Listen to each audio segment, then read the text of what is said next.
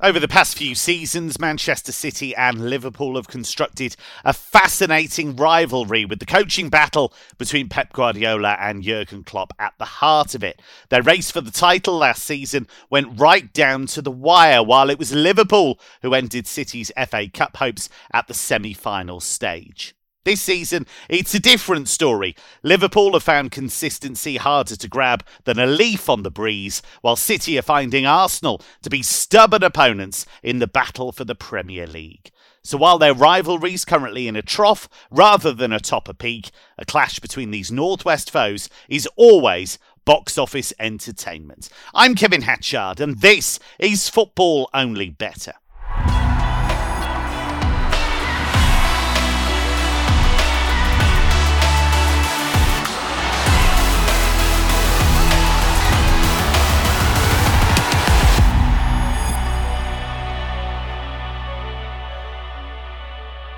Some people who are consistent are the members of my top tipping team, starting with Mark O'Haire, who spent the entire international break glued to the screens of his subterranean betting lair. Uh, Mark City 19 points ahead of Liverpool in the table, but confusingly, Liverpool have beaten the champions twice already in all competitions. Uh, yeah, um, I guess so. I kind of only really count one of those. Um, was the other one of the Community Shield? How very dare you not give credence to the Community Shield? Yeah, a load of nonsense doesn't count. Um, it is a vital part of English football heritage. Okay, if you say so, Kev. Um, yeah, I mean, this is a, a, fascinating game. Normally, it would have so much riding on it, but you could still say it's a very, very important match for both teams for obvious reasons. Not just City's title ambitions, but Liverpool's quest to try and break into that top four. Um, they have started to put a bit of a run together and have at least closed that gap on those top four teams. So, yeah, it's a massive match for both teams still. Um, I guess the unwritten rule is always to be, or always not to bet on the early kickoff. That's what we're always told, which again, that's a load of nonsense normally. But um, I think on this occasion, there is possibly a little bit of credence to that, with this being an early kickoff on the Saturday immediately after an international break. I think there possibly is a, a heightened chance for either team to be caught a little bit cold, perhaps, but um, it really shouldn't be the case. Most teams or most nations concluded their business on Tuesday night by the very latest, so there has been a bit of an opportunity for rest and recovery ahead of Early start. Um, for City, obviously, as you say, no margin for error, really. Eight points adrift of Arsenal with that game in hand. There's 33 points still to play for, but judging by Arsenal's form, uh, they're going to need to take the, the large majority of that to, to get over the line and, and reclaim their title. So, um, you know, there are live doubts over Liverpool. Um, as we've seen, particularly away from home this season. They failed to score in four of their last five away, um, including that sort of limp effort at Madrid. Uh, just three away Premier League wins all season, 12 points from a possible 36. They failed to score in six of those 13 away as well, uh, and were pretty well beaten at Bournemouth um, a week after their sort of destruction of Man United, which kind of goes to show the inconsistency of this team. But key players are returning. We've talked about the, the key sort of defensive uh, partnership, um, but also Thiago, Luis Diaz, I believe, are edging ever closer, possibly could be involved in the squad this weekend, which would be a big boost for, for Liverpool for sure. Um, and as for, for City, um, we do tend to see them rise to the big matches at the Etihad. Their, their, home record tends to be very, very strong 11 wins from 13 in the league this season. United, Spurs, Newcastle, they've all been beaten with room to spare, even if the performances haven't been as convincing as the results suggest. And as we saw away at Arsenal, they came to the party when it mattered most as well. So um, I think City are, the more likely winners for obvious reasons. Um, if you look at all the underlying metrics, as, as, Jake will tell you, they are still the strongest suit in the Premier League this season. Um, but as we keep saying week after week, they've not completely convinced consistently now for, for quite some time. So, and there are always also the, the question marks over Haaland's fitness. I expect him to be involved, but um, you obviously want him on side if you're going to back City. So, um, I kind of steered away from both teams just because of the early start immediately after the international break. The bet that kind of stood out to me in this match was both teams to score because it's 1.78. And I cannot remember the last time a both teams to score bet involving City and Liverpool was anywhere close to this mark. Um, it's normally around 1.5. You're looking at a goal, ex- goal expectancy of normally around three. Um, it's a little bit lower this time around, and that's possibly due to Liverpool's poor away record. But actually, if you look closer at both teams' records this season, Liverpool have scored in every away trip to the top half, um, bar Brighton, uh, and four of City's five home games, um, or sorry, four of City's five home clean sheets have come against bottom half opposition as well. So while City have been doing the business at the Etihad against the bigger teams, they have been conceding goals and conceding opportunities. And, you know, we don't need a, a new reminder really that uh, Liverpool and, and particularly Jurgen Klopp has a, a, bit of an Indian sign over Pep Guardiola uh, from time to time too. So, um, yeah, I don't think this is a, a cakewalk for City whatsoever, but um, you do expect them to win. I just expect Liverpool to, to at least get on the score sheet too. Trader and tipster of legendary renown, Emmett O'Keefe, is in the squad again. Emmett City, the 1.65 favourites here. They do have a strong record against Liverpool at the Emirates. They have beaten them in the League Cup there this season for what that's worth.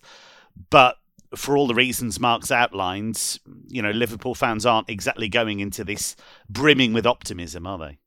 No. Um, I, I can echo everything Mark said. I think this is finding game a little difficult to call the one stat I've just been kind of focusing on and just thinking about this game is just the Liverpool's kind of home and away splits. I think that sometimes with if you look at teams home and away record, there could be a lot of randomness in there, and you of don't necessarily want want to read too much into it.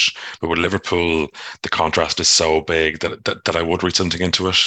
They're, they're, Liverpool are the third best team in the league at Anfield, and they're the thirteenth best team in the league away from home, and we've seen them even since Christmas take some really bad beatings away from home in terms of if you're thinking away to Brighton, away to Wolves, away to Brentford, and, and, even they're probably a little bit unlucky to um, to lose to Bournemouth in terms of Mo Salah missed a penalty, but still that wasn't it wasn't convincing. And you you kind of the way I think it must have been really disparaging. I think for any Liverpool fan, the fact that you thought maybe they'd had kind of a breakthrough and they would kind of really kick on in the season after hammering Man United at home, then go out to lose to Bournemouth the week after, just incredibly frustrating and yeah, and just kind of the the performance that just shows. I think kind of how how far how, large, how far Liverpool have fallen.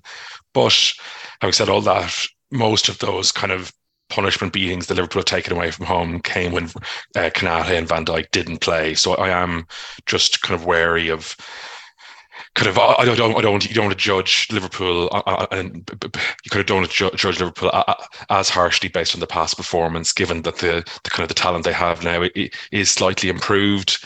Um, but I, I would lean, yeah, lean Man City. But as, as Mark said, given Erling Haaland's fitness, I'd probably, I, I kind of, I, I would I definitely stay away from the match betting.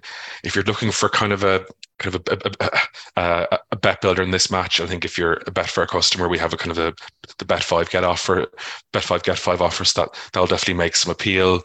The angles I'd be looking at would, would be Trent Alexander Arnold, obviously, because he'll be marking Jack Grealish, look at him in the fouls markets, and to be carded. Grealish, as, as per usual, is the second most foul player in the Premier League this season. And also, uh, Ruben Dias to have a shot at five to four made some appeal to me. He's in decent form in that regard. He's averaging close to 0.7 shots per game. And I just, I think we've seen Liverpool have a few issues defending set pieces. So five to four looked a little big to me.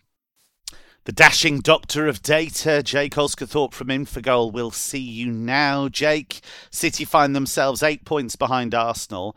Is the data showing that the gap is smaller than eight points, or are they behind the Gunners on merit? Um, it's a lot closer than eight points would suggest based on the data. Um, Arsenal have had a couple of fortunate results go their way over the course of the season so far. City the opposite. Um, but obviously, you know, it's still all to play for. City with a game in hand, they have to play each other again at the Etihad, which would um, obviously cut those arrears down to two points and make it really interesting. And, and the simulations we ran over the uh, international break had City at 46% chance of winning the title and Arsenal at 54. So it really is very close. Um, and any slip up now is going to be, you know, pretty monumental in terms of shifting those percentages. So, um, yeah, it, it, you know, City know what they have to do. They're pretty much going to have to win out. I think looking at Arsenal's fixture list, um, particularly Arsenal at home, they've got quite a lot of winnable home matches, a couple of tough away games, but City have got a couple of uh, tough games themselves. So, yeah, it, it's a big game. I think Mark said it at the top, but it's very, very um, important for both teams. You know, Liverpool climbed back into the top four race and now risk being cut adrift even more than what they were beforehand um, if they don't get a result here. And, and City obviously have to win. Um, I, I, I think the both teams to score bet is is a nice angle to take in this. But I just thought the City to win and cover the minus one handicap um, on the Asian line just looked too big. It was 2.05. Um, I expected it to be shorter than that. to be honest. Uh, given the data that both these teams have posted, I thought the line would be minus one and a half rather than minus, uh, minus one.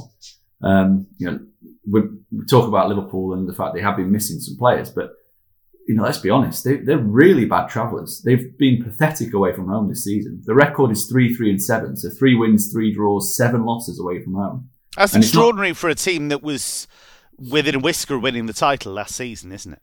It really is, yeah. Um, you know, not sure what's happened from a tactical perspective, but they've just been really easy to play against. They've been really easy to, to create chances against, which is the biggest worry, especially ahead of this trip. They've allowed 1.92 expected goals against per away game, which is incredibly high. I think it's the third most of any team when travelling in, in the league this season, which is staggering, really, for, like I said, a team that came so close to, to winning the title last season. Um, they've scored just 13 times in 13 games. Yeah, there's, there's been a bit of negative variance there. They probably should have scored uh, at least five more based on the chances they created, maybe even more than that. So, um, but but for me, it's that defensive figure. It's just I just can't look away from it. That is really really disappointing. And um, Manchester City are by far the best home team in the league.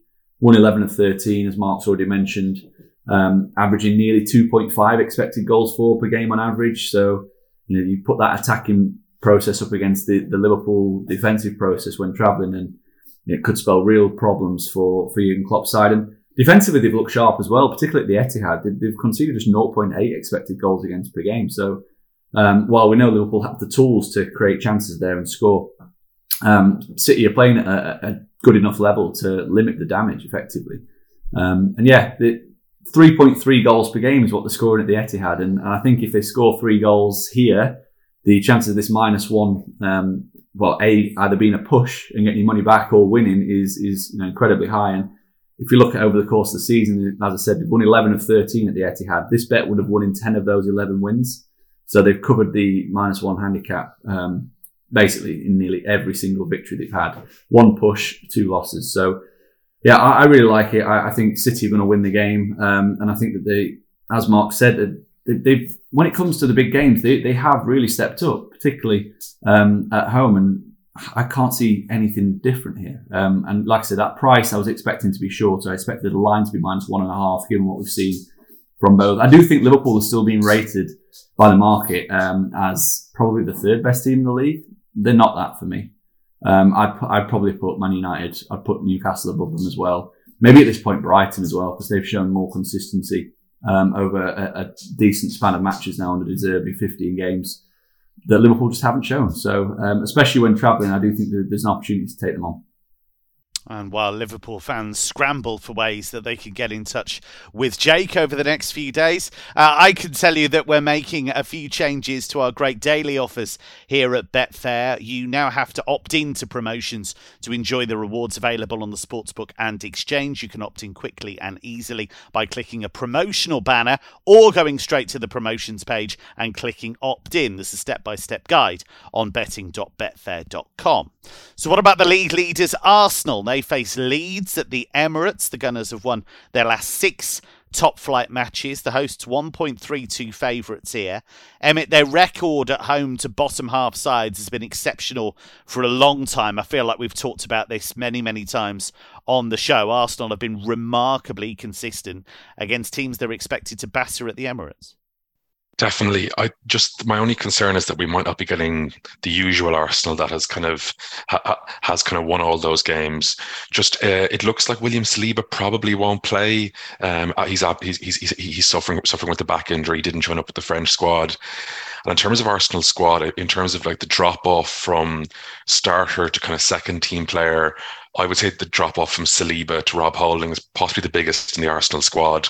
You're going from one of the best centre halves in the league in William Saliba to I think probably a lower mid table level level player in, in, in Holding. Also, He's got lovely hair though. He's grown his does, hair out. It's absolutely, absolutely with the Alice band, you know. terrific, terrific. Um, uh, his his uh, his hair, his um, his pace and his hair don't quite have the same kind of level, levels like uh, of quality. And then uh, Thomas Partey didn't play at all for Ghana during national break, and there's some concern he might be absent as well. So just given that, we might not see kind of an Arsenal that is defensively solid uh, uh, as they have been, and also also as well, I think Leeds are kind of on the up under Javi, Graf- Javi Gracia. They scored six goals in their last two matches against Brighton and Wolves. They have they have some really good players in the counter attack. I'm thinking specifically of Wilfried Gnonto, who, who at 19 I think is one of the Premier League's most promising young attacking players. Jack Harrison again is player revels in kind of space in the counter attack. So I can I think Leeds can carry a bit of threat, and I wouldn't be surprised if we if this is kind of a similar type of game to what we saw with Arsenal Bournemouth a few weeks ago, where Arsenal maybe get through late in a kind of a two-one or, or, or kind of a three-two type of game. So yeah, I, I, definitely, if you're betting on this game, I'd probably just wait for a bit of team news. But as long as as long as Saliba is out, I think the both teams to score angle here, here is pretty good. You, you can get that around 2.0 on the exchange, which I think is, think is more than fair. I, I think Leeds are a cut above the teams that Arsenal have been battering lately. Jake, one of the things that really stood out to me about that Leeds win at Wolves was how they really went for them from the get go. And Javi Gracia sometimes gets a reputation as being quite safe, being quite, you know, circumspect, especially in these big relegation six pointers. But as Emmett says, they looked ever so good going forward. They did, yeah, but there's a lot of luck involved. Um, looking back at that match, you look at the XG totals, it was 2.9 to 1.4 in Wolves' favour. So if you simulate that match again, Wolves win the game 65% of the time. Um, so you know, I'm not, I'm, I'm going to throw a lot of cold water on Leeds' fire at the minute because I'm not. Is there a bit of game state in that though, Jake? Because obviously um, Leeds led fairly early on. Doesn't that play into that a little bit? A little bit, but any team that concedes over two expected goals to Wolves is a problem, um, whether there's game state involved or not, because they are one of the worst creative teams in the league. Even since Lopetegui's coming, um, I think they've averaged just 1.2 expected goals for per game since he arrived. So, um, yeah, to get to, to concede nearly three expected goals is a massive concern for me. It was away from home as well. Still have concerns about Leeds when travelling. Um, and yeah, they, have picked up seven points from 12 matches, but performances in all bar the Southampton game, really have been poor. They've been comfortably second best in every single one. You know, they were lucky to get a point against Brighton. Um, Chelsea, uh, you know, they comfortably beat them. Should have won by a big, a wider margin. Um, so yeah, I'm, I'm not jumping on this Leeds bandwagon whatsoever. Um, I know it's a, it's a, small sample of four games, but ultimately you're playing against the league, the, the league leaders. Um, it's not like you're playing a mid-table team to, to fall back on. So um, I think that the span of four matches, what I've seen heading to the Emirates, um, makes me confident of backing Arsenal to win with a minus one and a half handicap uh, at 1.87. It, yeah, basically four games in charge, they've averaged 0.96 expected goals for, 1.8 expected goals against per game. So that that kind of level, if it was sustained from now to the end of the season, would see them relegated. Like, there's no doubts in my mind that would see them relegated. It's not good enough. Um, and they've shipped over two expected goals in the, both the last two matches. Um, Brighton, Wolves, obviously Brighton we, have touched upon earlier. I think they're one of the best teams in the league. Um, so yeah, I, I think that there's there's massive problems at Leeds still. I don't think they've been fixed by the managerial change. You've got the the little upturn, the new manager bounce, which is just generally a myth because you know ultimately they were actually performing at a decent level under Jesse Marsch, believe it or not. Um, they, they actually ranked as like the 12th best team in the league based on expected goals process. Um, so you know that, that that kind of upturn was in results was going to happen. Um, Chaos frightens people, though, doesn't it? I mean, you looked at the way they. I, I agree with you. I think they weren't massively far away from what he wanted, but you never really felt that they were going to be consistent because there's no way you can be consistent with the way he wanted to play. So you bring in somebody who's slightly more boring in Javi Gracia, and suddenly everybody feels a little calmer. Might not be the way to go long term, but you can understand why Marsch keeps getting the boot from places. You, you, can, yeah, but in Leeds' case, I don't understand it at all because they just backed him by bringing in all these players in January. yeah, that was weird. That was really like, weird. so, hold on, you're going to sign all these players that he wants that suit his system, and then you're just going to get rid of him? Yeah, that was but, strange. Um, yeah, like you know, the, the chaos is it's off-putting to some people, yeah, but ultimately it is it's, it is boom and bust. is what it is. You know, if you play four matches, you win two, lose two, like that that's going to keep you up over the long term you know if you have two two good matches out of four two good matches out of five you're going to stay up in the season and that's what happened last season ultimately um, so yeah a little, little, bit surprising and yeah I, am you know I think Leeds have got enough good quality players to stay up um, I just think they need to improve the process and I think Gnonto is a doubt this week. Um, Tyler Adams is out for the season, which is a big blow. Um, Max Wöber's a doubt as well, who's been really, really good recently. So there's a couple of injury problems for Leeds. And then Arsenal, excellent at home, 1 11 of 14. They're 6 for 6 when hosting one of the relegation candidates. And I know there's a lot down there, isn't there? Was it eight or nine relegation candidates right now? But they've won all all six. They've covered the one and a half um, handicap in five of those six as well. So you know, they, they, generally they do make light work of relegating threat, relegation threatened teams, and, and that's just because they create so many good chances. I mean, they're at 2.3 expected goals for per game, which is incredibly high. Um, I think it's third best behind Newcastle and Manchester City, but it just kind of shows you that the, the attacking weapons that they have, we know just by watching them, you know, the likes of Saka and Ødegaard are frightening on the day, and you know, you've got Trossard who can, who's been playing the false nine really well. You've got Gabriel Jesus back fully fit now. He's had a couple of runouts. So they reintroduce him. Martinelli's been playing really well. So I just think it, it's going to be a case of how many Arsenal score, how many Arsenal win by. Um, I do think Leeds will get on the score sheet. So maybe looking at Arsenal to win and both teams to score as well might be a, um, an angle. I think Emmett's said Arsenal do concede a lot of goals at home. I think the both teams to score clicked in about 65%, maybe 70% of their home matches. So that's another angle. But yeah, I'm, I'm not ready to jump on this Leeds uh, bandwagon just yet. Um, yeah, I think this could be a very comfortable victory for Arsenal. Let's head to Germany then. Union Berlin seem to have fallen out of the title race, but they're still in the mix for Champions League qualification potentially. They'll fancy their chances at home to a struggling Stuttgart team that hasn't really taken off since Bruno Labbadia, the renowned firefighter, took charge. Mark, what's the angle of attack here? I did see that Union are quite a big price to score twice, which uh, which did uh, did leap out to me. But what have you got for us? Well, yeah, there was there was a choice between one or the other. Um, Union Berlin to score over one and a half goals, or Union Berlin to win the match. Um, Union to win is two point one, which is a very big price for a team who are five points off the top of the table and playing the team rock bottom of the Bundesliga. And as you say, they've been their their recent form has, has um, dropped off a little bit, but I think that's probably understandable considering the hectic schedule they've been dealing with not just Bundesliga action, but also the Europa League, which they exited before the international break, but also the DFB Pokal as well. They're also involved in that too. So they're having a, an incredible campaign. We've talked about it many times, really, punching enormously above their weight. Uh, it's kind of ridiculous, really, that they're only four points shy of Bayern Munich at this stage of the season. But their home record has been rock solid, not just this season, but since they've been promoted to this level. Uh, this season alone, they're unbeaten in 12 uh, at Köpenick, winning eight of those games. Uh, and so just to see them at odds against uh, to beat the team bottom of the league is, is appealing enough, as you say, to score twice or more. They've done that in nine of those 12 games as well. They've conceded just eight home goals all season, uh, only once conceding multiple goals. And that's despite facing Bayern, Dortmund, Leipzig, Frankfurt, Wolfsburg, Gladbach perhaps all the, the most likely candidates to score goals uh, against opposition sides. So really, really strong. Uh, and as I say, that form sort of uh, goes back a long way now. Even if you look to the beginning of last season, Union have lost just two home games in that sample in the Bundesliga, and that was against Bayern and Dortmund last season. Uh, Stuttgart, 13 defeats from 25, winless away, lost seven of those 12 away. And actually, their record, when you exclude the bottom seven, reads zero wins, five draws, and 12 defeats. So that's across all venues. Zero clean sheets in that 17 game sample as well. And they've conceded twice or more in 10 of 12 road trips. And they come into this game with six defeats in the last eight as well. They've not been that bad in some of those fixtures, but um, just can't seem to be picking up points at the minute. And uh, there's a chance that Guirassy might be back for this game, which would be a big boost. But I think it's possibly cancelled out by the fact that Union have been a have been given an opportunity to to rest and recuperate and, and prepare to go again for the final sort of uh, quarter of the campaign. So, um, as I say, it's been a really hectic period. You can make allowances for Union's drop off in recent form, but uh, expect them to be back on it this time around. And I just think odds against on them to beat the team bottom of the table is, is just too big. It's just disrespectful, actually.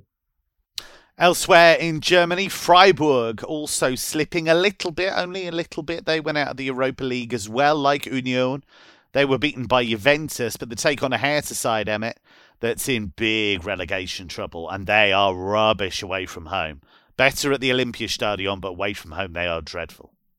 Yeah, I think myself and Mark are in a kind of similar category here. We kind of you've two kind of smaller, kind of non-traditional German clubs who are kind of punching above their weight, high at the table, whose kind of XG num whose before whose XG numbers are probably not quite as good as their kind of league performance, but are still maybe being kind of underrated by the market. Uh, and I think that's that's the case here and similar similar to Union Berlin, Union Berlin, um, Freiburg are also in the in, in, the Europa League. So if you've kind of th- that's fine for a team like Man United and Juventus with their squads, but teams like um, Union Berlin and Freiburg just don't quite have that same resources. So, so playing the kind of Thursday Sunday constantly it is is quite difficult. As you said, they've been knocked out by Juventus. So I, I still think I think we might see some some kind of improvement in, in, in, Freiburg's performances as the season goes on, with them only be able to focus on the, on the Bundesliga. Um, but I think, as you as, as you alluded to, they're playing Hertha, Hertha Berlin, who have been the Bundesliga's worst worst team since the since the Christmas break. They, and they've lost their last five away matches by an aggregate score of seventeen to four. They've lo- losing by at least two goals in, in each of those matches against kind of a range of quality Bundesliga opposition. I, I think the 1.7, the exchange in Freiburg to win is more than fair. I think even I'd even look backing them minus one on the Asian handicap. So if um, if Freiburg only win by a goal, you get your money back. I think if you're not an exchange punter as well, there Freiburg or uh, Freiburg or mi- um, Freiburg minus one is over seven to four in the sports book. booking. That's more more than fair as well. I think it's uh, hard not to see anything other than a very comfortable Freiburg win here. Back to the Premier League then. Massive clash at the City Ground between Nottingham Forest and Wolves. Jake, how's this one going to go? Because Forest have had a serious wobble recently. I know they've had some tough games, but they've been relying on that home form, and the home form suddenly disappeared out the window. Yeah, uh, wobble's probably an understatement. They've been absolutely trounced for six matches, pretty much. I know they've got a couple of draws in there, but from a data perspective, they've been shocking. 0.85 expected goals for, not 2.36 against. So, yeah, they, they are, you know, after they steadied the ship, the defensive process kind of plateaued after um, a really bad start.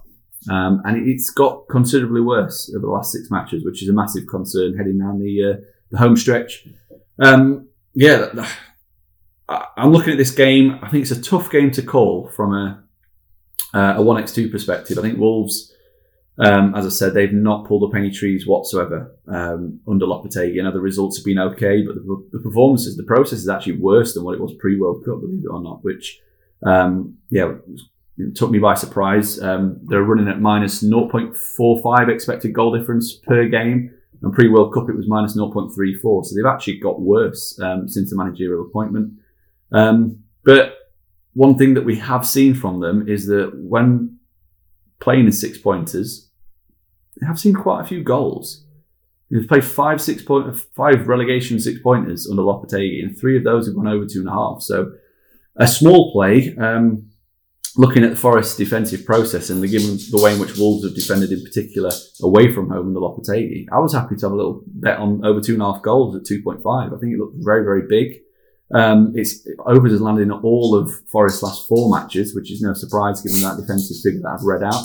Um, and uh, overall at home, they've averaged 1.25 expected goals for and 1.75 against, which is three expected goals per game. So if they go to average, then we're going to see three expected goals with the chances in the match and the chance of obviously that seeing the overs click um, is very high. And, and Wolves actually overs landed in six of 13 since Lopetegui took, took over, four of seven. So it has ha- happened more likely, uh, more often, sorry, than, than the current odds on offer would suggest. So a small play, but I just thought it looks a little bit of value there at, at 2.5. it's overestimating um, that it's going to be a cagey match. To the south coast, and it's the what a well run club they are, Classico, between Brighton and Brentford. Uh, Emmett Brighton, the odds on favourites here at 1.7. Is that smidge short, or are we just looking at the fact that Brentford are much better at home than they are away? Yeah, no, I, I, I, I would tend to agree with you. So, so I think for listeners who probably aren't aren't aware, this is the kind of the, the professional gambler derby as well. So both yes. these, but, but but both these clubs are kind of owned by two two of the most kind of successful professional gamblers we've had in, in the UK in, in Matthew Benham and, and Tony Bloom. And uh, again, the backstory here is that Benham used to work for Bloom, and they apparently had a serious falling out. So this is a game that I think both clubs, especially the owners, will will will, will really desperate desperately want to win. like you said, though, I, I think Brighton are a better team than Brentford, but I don't think they're they're, they're as, as much better as the odds would indicate. Brighton here are trading at around 1.69 to match. And that just that, that just that just looks a little bit short to me. I think just looking looking at the XG numbers, looking at the kind of results since Christmas and over the season, I think I think I, I, I would have Bright maybe more more of kind of a 1.8 shot here. And the other angle I like here about, uh, uh, uh, about Brentford is I think Brentford are really suited to playing kind of a reactive style of play when teams can kind of when teams push onto them and they can and they can just they can hit them on the counter attack.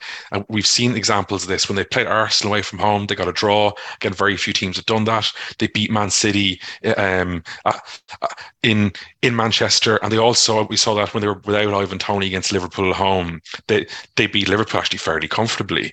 So I think I think the, the, the kind of the style of play that Brighton will play will actually suit Brentford down to the ground.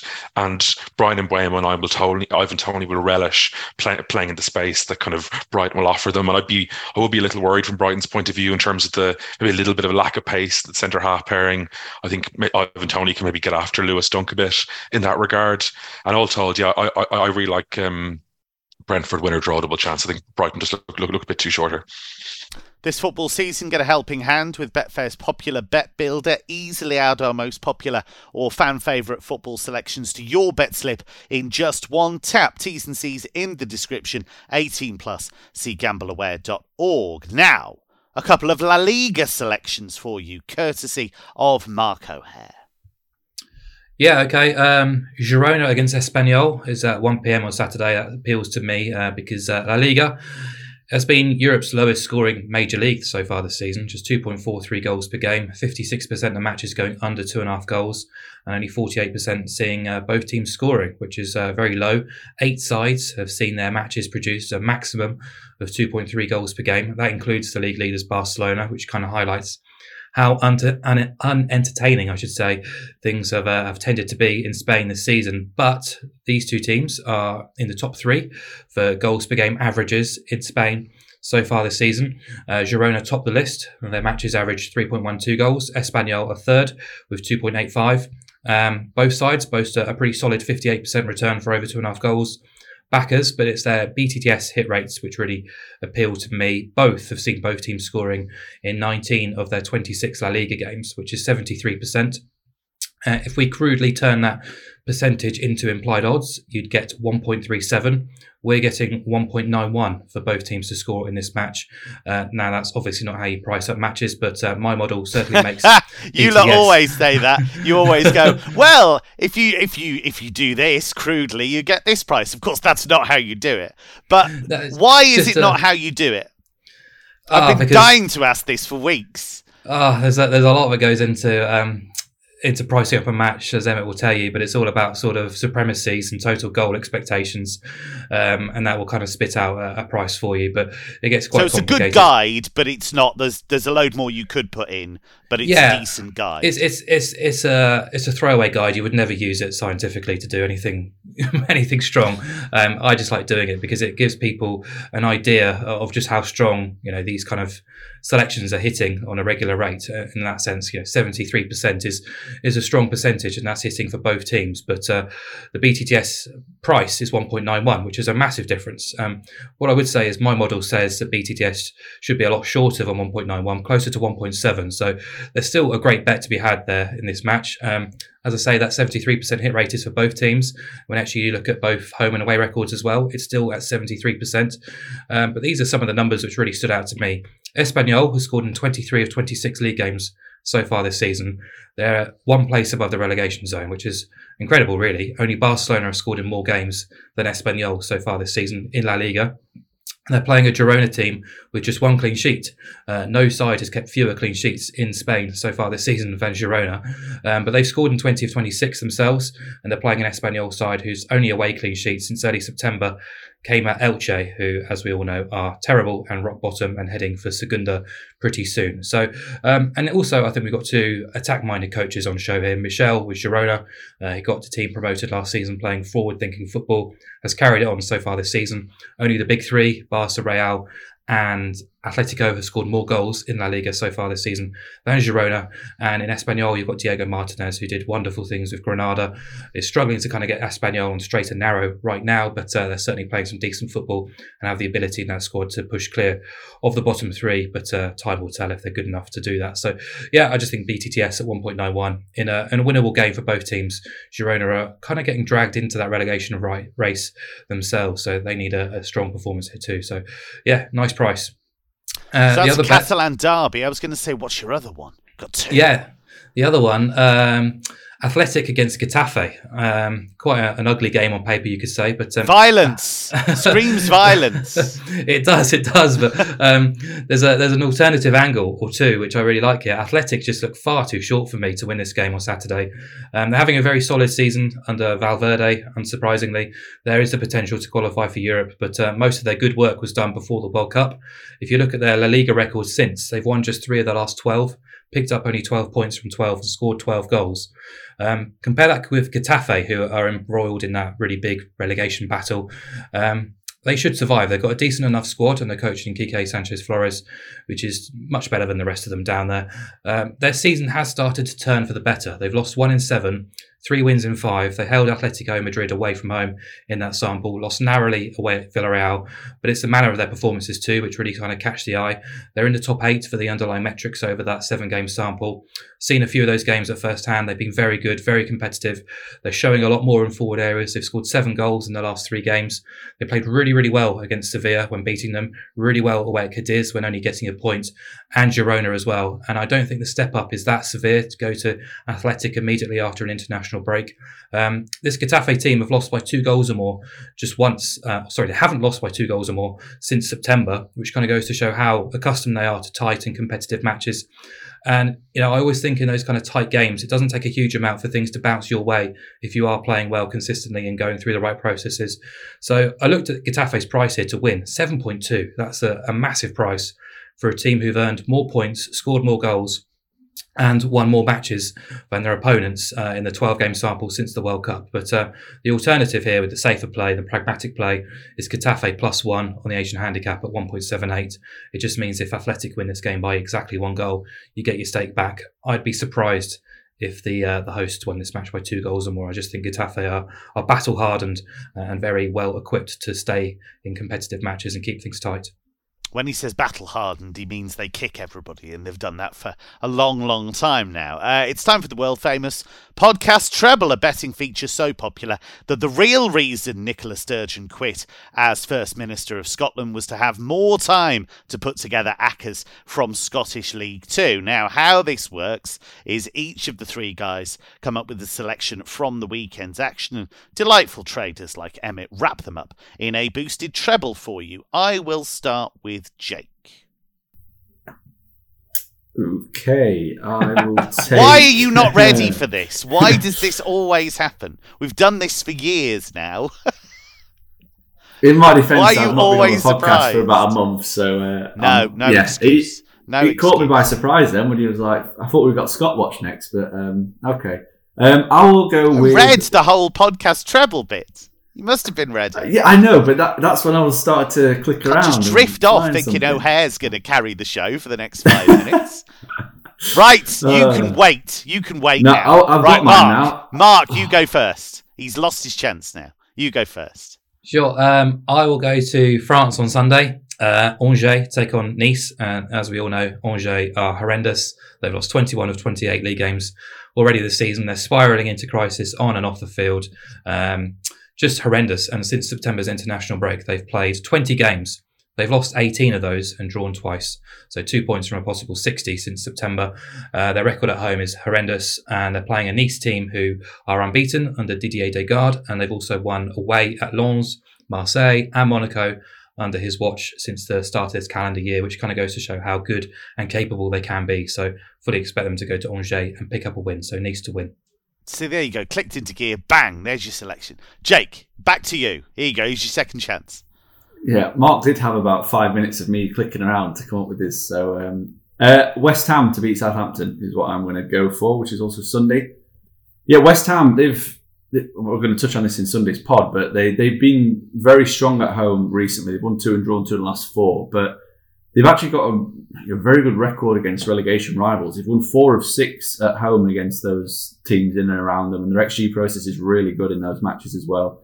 Um, Southampton, similar story to Leeds. Know the results have been pretty good, but I'm not sold. I think the processes remain very poor, um, and, and I think West Ham having had a nice break, got the legs back, similar to what the lads were saying about the, the German pair, Freiburg and, and Union Berlin. They've had European commitments as well as having to juggle the Premier League. They needed a rest, they needed a break, and I think they'll come out firing and, and will have enough to beat Southampton. And Emmett, take us home. Yeah, lastly, for all the reasons given earlier, um, I'll take I'll take Freiburg just to win uh, at home at home to uh, at home to Hertha Berlin. They look like home banker material. Now you've had to wait an entire fortnight for this. Are you ready? It's Mark O'Haire's Scott Watch.